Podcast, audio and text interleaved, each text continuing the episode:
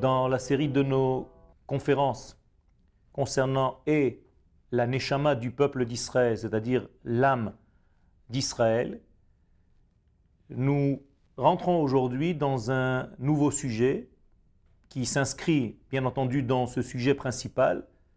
Et je veux parler donc de la rédemption. La rédemption dans deux niveaux différents.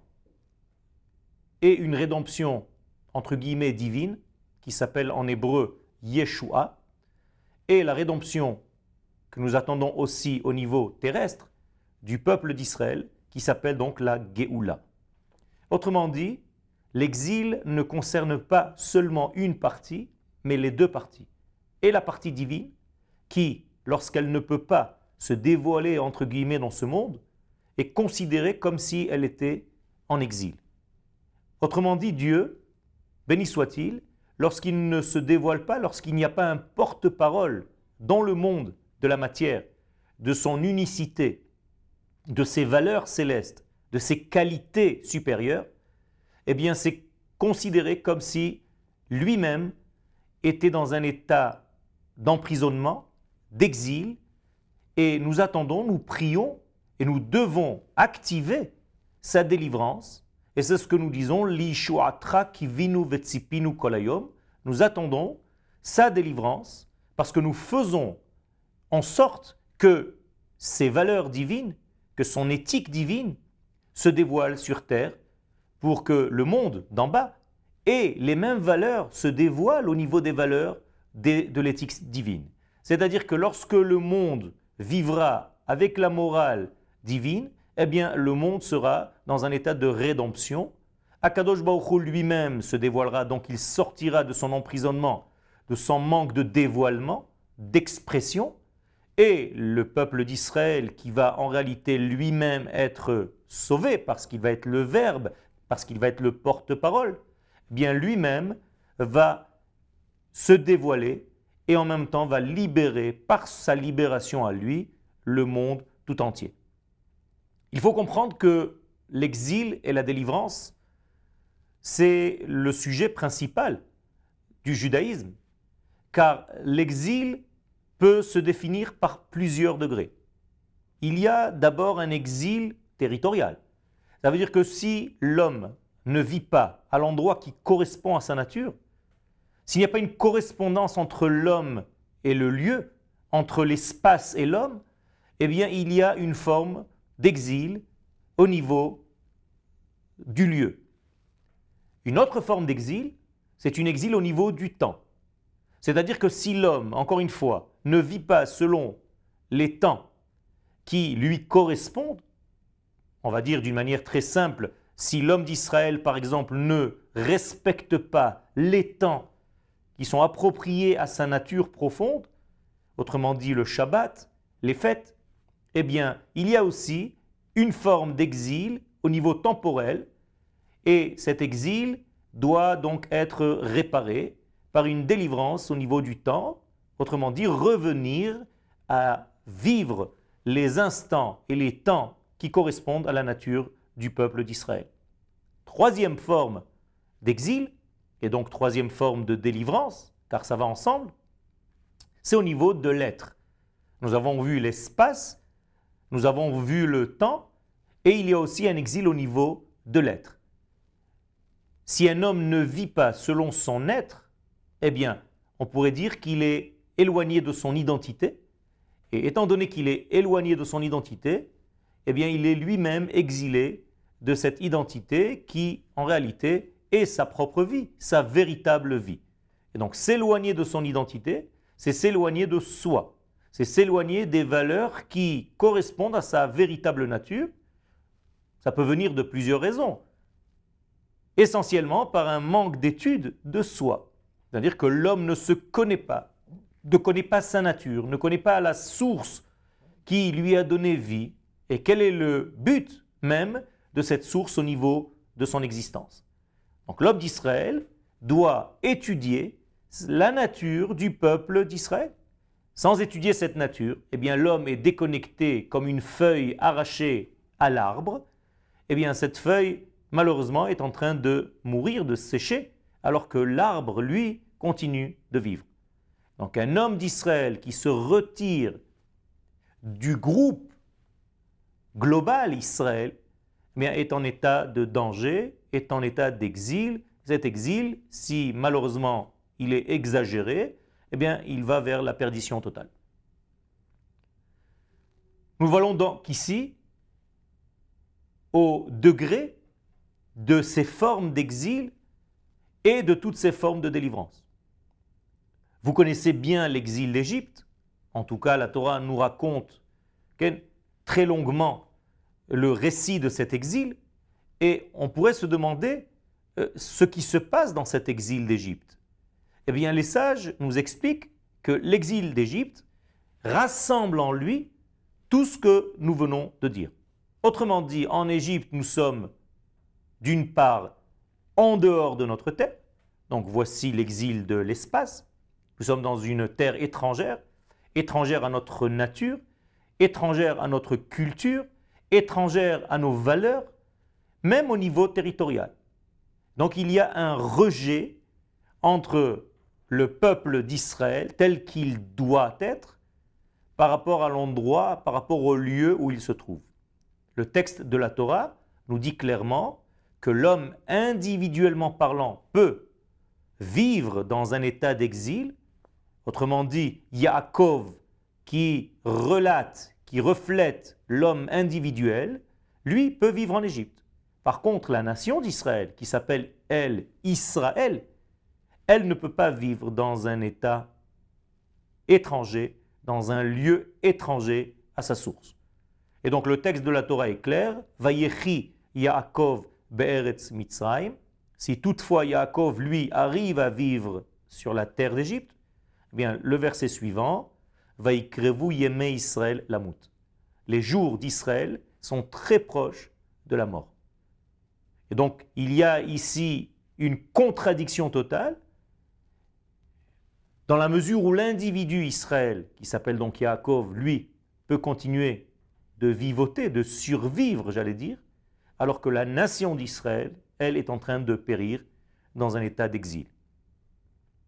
Néanmoins, cette souplesse de pouvoir revenir à l'état de Yaakov permet aussi notre subsistance, nous permet aussi de résider temporairement dans un pays qui nous est étranger.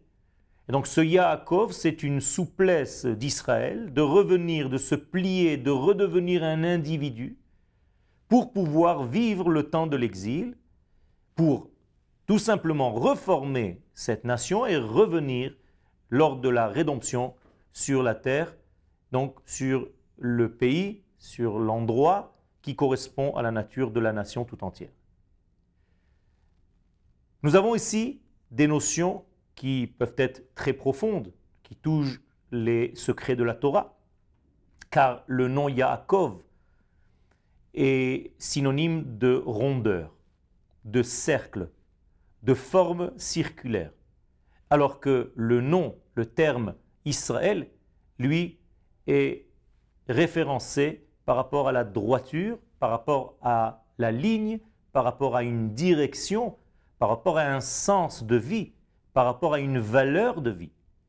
Et donc je fais ici le parallèle entre Yaakov, qui est la forme circulaire, plutôt féminine, plutôt naturelle, et la forme Israël de l'autre côté, qui est plutôt masculine, qui est plutôt au niveau de la direction de pensée, qui est plutôt au niveau du surnaturel, donc de l'ordre de la Neshama. Nous voici donc Yaakov et Israël comme un corps et une âme. Et Israël, qui est l'âme, doit diriger le corps Yaakov. Lorsque Yaakov ne vit que par son corps, eh bien, il est comme un corps sans âme. En tout cas, il ne peut pas dévoiler l'âme du collectif Israël.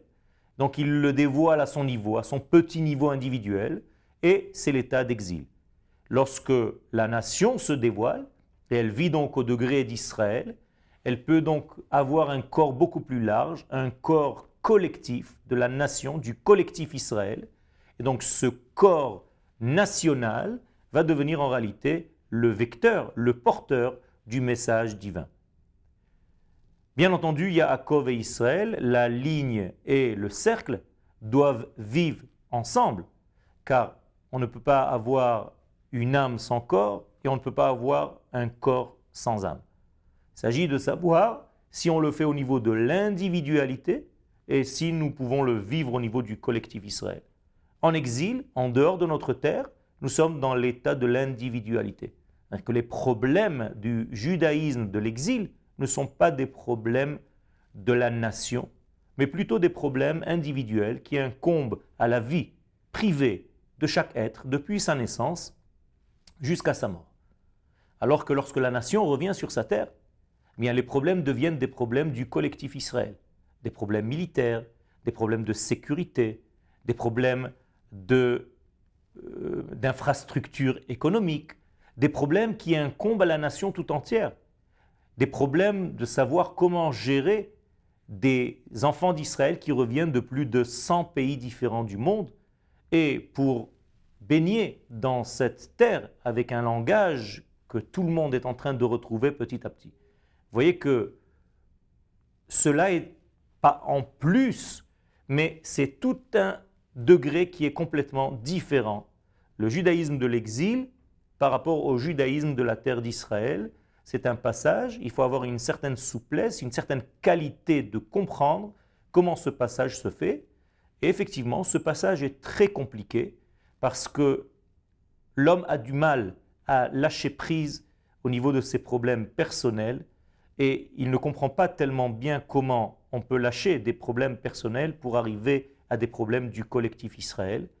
Et c'est l'une des difficultés de ce passage entre l'exil et la délivrance. À ça, c'est l'exil au niveau de l'être, c'est l'exil au niveau du territoire et au niveau de l'identité, ce qu'on va essayer d'expliquer maintenant, c'est-à-dire que l'identité d'Israël en dehors de sa terre, bien c'est une prison. L'identité se trouve emprisonnée. Le mot Mitzraim, par exemple, pour revenir à notre exemple de tout à l'heure, eh bien Mitzraim peut se découper, le mot, le terme Mitzraim, qui se traduit en français par l'Égypte, eh bien en hébreu, on peut voir à l'intérieur de ce terme deux autres termes qui nous indiquent, qui nous montrent le véritable problème qui s'y trouve. Effectivement, le mot Mitzraim peut s'écrire Meitzar Mi. Meitzar se traduisant par la prison, Mi se traduisant par l'identité. Qui es-tu? Donc Meitzar Mi, la prison de l'identité. Le terme Égypte n'est pas seulement le terme d'une terre qui s'appelle Égypte, en l'occurrence, mais beaucoup plus profondément, c'est la prison elle-même de l'identité de l'homme. C'est-à-dire que l'homme perd, durant cet exil d'Égypte, pas seulement sa terre, mais son identité, c'est-à-dire sa structure d'âme et le dévoilement de ce qu'il est véritablement. On pourrait dire qu'il se déguise, qu'il est quelqu'un d'autre au niveau de son aspect, alors que dans son intériorité, il a gardé cette valeur Israël, mais qui ne peut pas s'exprimer, car elle est dans un lieu et dans une structure qui ne lui permettent pas de dévoiler son essence intérieure. Ça, c'est au niveau de l'identité. Il faut arriver à sauver l'identité. Lorsque l'identité se retrouve, lorsque l'identité est remise en relief, eh bien, ça s'appelle la rédemption, c'est ce qu'on appelle la Géoula. Donc la Géoula peut se comprendre dans le sens suivant, c'est de retrouver l'identité perdue, retrouver l'étincelle d'âme perdue pendant cette période d'exil. Tant que cette identité n'est pas retrouvée, eh bien l'exil continue. Dès que cette identité se retrouve, eh bien l'exil s'arrête et commence la particularité de la rédemption, c'est-à-dire de la Géoula.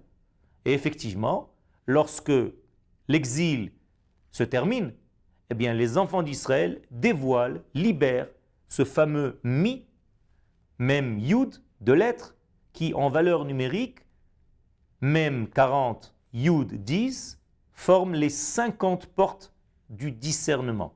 Hamishim Sha'are Bina.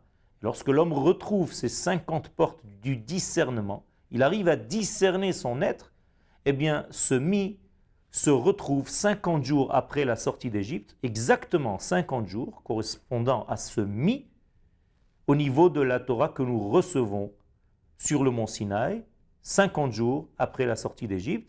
C'est-à-dire que le fait de nous donner la Torah sur le mont Sinaï, c'est tout simplement redonner au peuple d'Israël l'identité qu'il avait perdue et qu'il vient de retrouver sous forme de cette Torah divine. Et donc de là, nous pouvons comprendre et conclure cette partie du cours que la Torah que nous avons reçue au mont Sinaï n'est pas une Torah qui nous est programmée et forcée d'un degré qui nous est étranger complètement, mais bien au contraire, nous recevons en réalité notre propre identité sous la forme de la Torah. La Torah est en quelque sorte notre identité la plus profonde. Étudier la Torah, c'est donc étudier notre personnalité.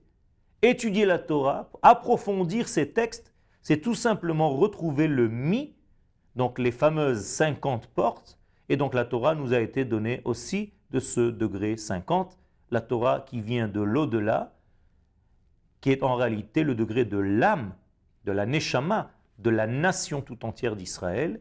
Et ça, c'est le secret des 50 jours qui précèdent la sortie d'Égypte. Dès que nous sommes libérés de ce contexte égyptien, nous recevons, nous retrouvons notre identité, nous nous remarions avec nous-mêmes. C'est-à-dire qu'on retrouve ce que nous avons perdu, toutes les plumes qui nous ont quittés durant cet exil reviennent et nous paraissons, nous reparaissons avec notre véritable identité face à nous-mêmes et face aux nations du monde.